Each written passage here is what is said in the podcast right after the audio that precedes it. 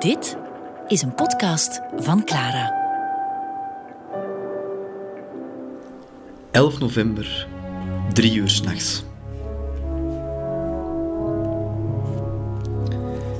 Het is tien over drie als de eerste Canadezen het centrum van de stad Bergen bereiken. Er zijn geen Duitsers meer. En één voor één verschijnen patrouilles voorzichtig op de grote markt, de Grand Place. De bevolking weet dat ze nog heel voorzichtig moeten zijn. En de meesten slapen nog verstopt in hun kelders.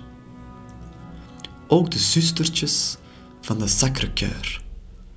Zij zitten in de kelder, verscholen voor het bomgevaar. En een van hen beschrijft hoe dat die zondag, want 10 november was een zondag, was geëindigd met het kabaal van kanonnen. En voor haar leek het allemaal een vreselijke nachtmerrie. Ze waren haastig na het avondeten echt binnengespeeld hebben, de gebeden op te zeggen, naar de kelder gegaan. En ondanks het lawaai van al die granaatinslagen, het lawaai van het geklitter, het klitteren van de kogels, waren ze toch in slaap gesukkeld. En rond drie uur worden ze wakker. Ik verliet even onze schuilplaats om op de trap van de kelder naar de koer een luchtje te scheppen. Buiten het klooster was het uitzonderlijk kalm. Je zou denken dat de oorlog nooit had plaatsgevonden, of tenminste reeds voorgoed voorbij was. Iets later keerden ze terug naar de kelder en toen hoorden ze voor het eerst gezang. De eerste Canadezen waren er.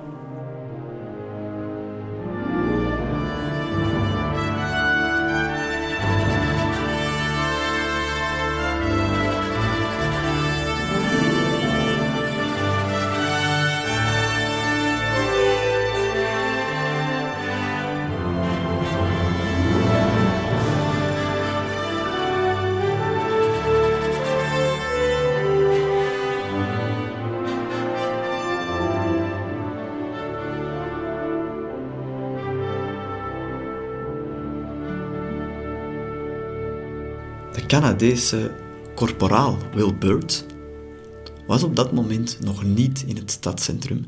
Hij was nog steeds de sporen aan het volgen om richting het station op te trekken. En nog steeds ging de strijd verder, straat per straat, tuin na tuin, huis per huis, veroveren op die laatste Duitsers. En rond drie uur waren ze eigenlijk binnengevraagd door twee dames, plotseling. Twee dames zeiden: Komen jullie maar iets drinken. Een beetje uitrusten. Terwijl Bill Bird zit te genieten van dat glaasje, ziet hij aan de overkant van de straat plotseling het achterraam aan het huis opengaan. En er springt een Duitse officier uit en die rent richting de achtertuin waar een poort staat.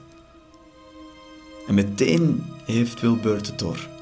Die man, die Duitse officier, die wil zich waarschijnlijk overgeven. Want in de buurt staan ook Canadese officieren. Maar wat hij dan ziet, kan Wilbert het best zelf beschrijven. Nippend van ons glas zagen we een Duitse officier wegglippen via het venster van het huis aan de overkant. Brown greep zijn geweer en legde aan, maar onze gastvrouw hield hem tegen. Doe niets, zie maar. We begrepen al snel wat ze bedoelde. Een vuil geklede Belg kwam met een voorhamer tevoorschijn. De Duitser was al in de ommuurde tuin gevlucht en rende naar de poort in de richting van twee van onze officieren die op straat stonden. Hij wilde zich aan hen overgeven. De Belg sloop naar de tuinpoort, posteerde zich vervolgens naast de opening en toen de Duitse officier de poort opende en naar buiten liep, sloeg de man met de voorhamer zijn schedel in. Het was de laatste Duitser die ik zag sterven.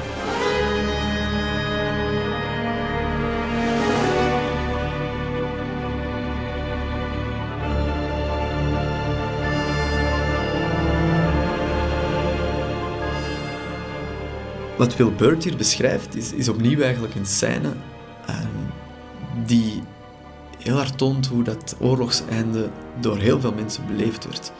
Als een soort van ultiem moment om toch nog wraak te nemen. Deze, deze man, deze Belg met, met die voorhamer. En wie weet was dat zelfs de man die, die daar woonde. En was die jarenlang getreiterd geweest door de Duitse officier. Wie weet was het daarom dat hij wraak wou nemen. Maar zelfs in die laatste nacht, terwijl iedereen wist dat het bijna gedaan ging zijn, werd er nog wraak genomen. En dan op die gruwelijke manier. Maar het meest bijzondere vind ik dat hij vertelt: dit is de laatste Duitser die ik zag sterven. Betekent dat Will eigenlijk op het punt staat om het oorlogseinde te beleven. Hij heeft heel wat meegemaakt. In de laatste uren heeft hij mensen voor zijn ogen zien sterven. Niet alleen vijanden. Hij heeft zelf verschillende Duitsers doodgeschoten. Maar hij heeft ook zijn makkers voor zijn ogen zien sterven door granaatinslagen, door kogels. En dat is iets dat hem in die nacht zelf eigenlijk ja, volledig, kunnen zeggen, kapot maakt. Hij is misschien wel een van de glorieuze bevrijders van Bergen, maar het voelt voor hem helemaal niet zo aan.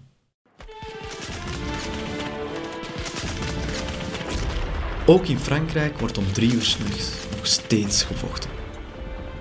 Niet alleen aan de Maasoevers, waar de Amerikanen nog steeds bezig zijn met de oversteek van de rivier, terwijl ze onder vuur liggen van Duitse machinegeweren. Er wordt ook gevochten in Lotharingen. Het gebied ten zuiden van België is in die laatste oorlogsnacht het decor voor nog brutaal geweld tussen de Duitsers en vooral de Fransen en Amerikanen. Ze zijn van plan om op te marcheren richting Metz, de versterkte stad die misschien nog net voor het elfde uur zou kunnen ingenomen worden. Een Fransman, Marceau Nenoncel, had zich eind oktober pas, nadat hij gewond was geweest, terug bij zo'n compagnie gemeld. En hij zit in die laatste oorlogsnacht in Lotharingen en hij is klaar aan het maken om op te trekken. En eigenlijk wil hij het niet geloven. Hij weet dat Ferdinand Foch op het punt staat om de wapenstilstand te laten ondertekenen.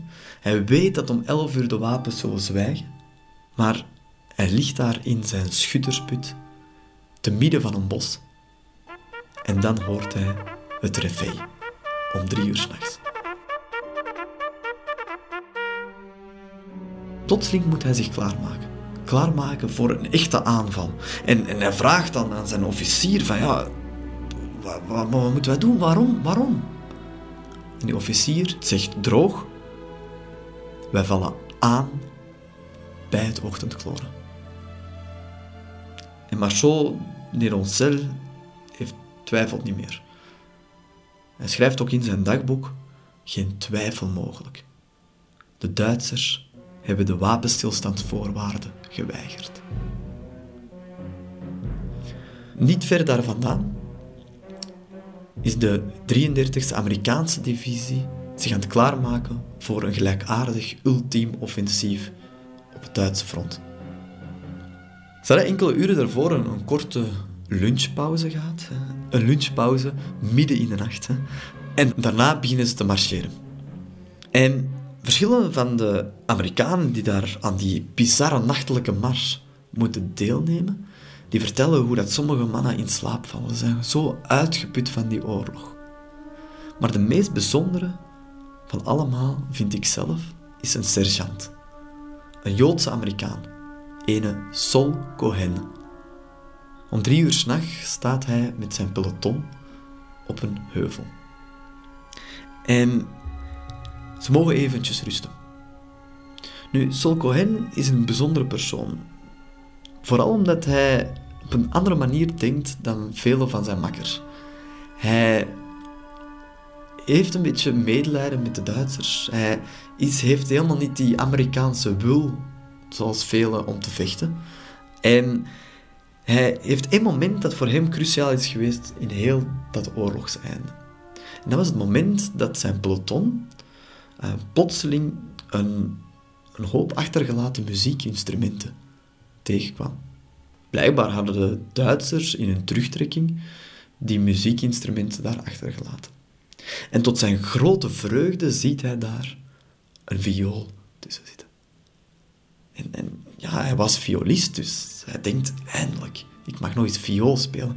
Maar tot zijn grote verschrikking ziet hij dat de kantinechef, de chef-kok, een grote brede man, die viool pakt en die gewoon kapot speelt. Brutaal. En tussen het afval haalt hij die kapotte viool en dagenlang zit hij eraan te sleutelen, zoekt hij de juiste materialen en kan hij die viool repareren. En sinds dan heeft hij eigenlijk die viool altijd bij zich. En wanneer hij kan, speelt hij. Het geeft hem troost in die gruwel van dat oorlogseinde. En om drie uur s'nachts, in die vroege ochtend van 11 november, staat hij daar op dat heuveltje. Met een honderdtal andere soldaten. En een officier komt naar hem en die zegt, ah wel, nu moet jij spelen. Nu, nu is het moment dat jij mag spelen. En hij kijkt naar zijn, zijn viool, die daar samen met zijn helm tegen zijn rugzak staat, en hij pakt die vast. En terwijl hij op die heuvel over de mistige, donkere, ja, Franse velden ziet, en dat om de zoveel tijd een bom inslaat en de kapotte huisjes oplichten, begint hij daar te spelen. Hij vertelt dat zijn vingers ijskoud waren. En dat de kolonel die hem de opdracht had gegeven om te spelen, glimlacht naar hem. Hij voelt zijn vingers ijskoud worden, maar toch het ene stuk na het andere speelt hij. En stilletjes aan worden zijn vingers warmer. En alsof dat het ritme wordt aangegeven door die inslaande bommen, speelt hij daar de pannen van het dak. In een prachtig muziekstuk dat constant overdonderd wordt, letterlijk overdonderd wordt, door de knallen aan de horizon. Maar Sol Cohen, die speelde door.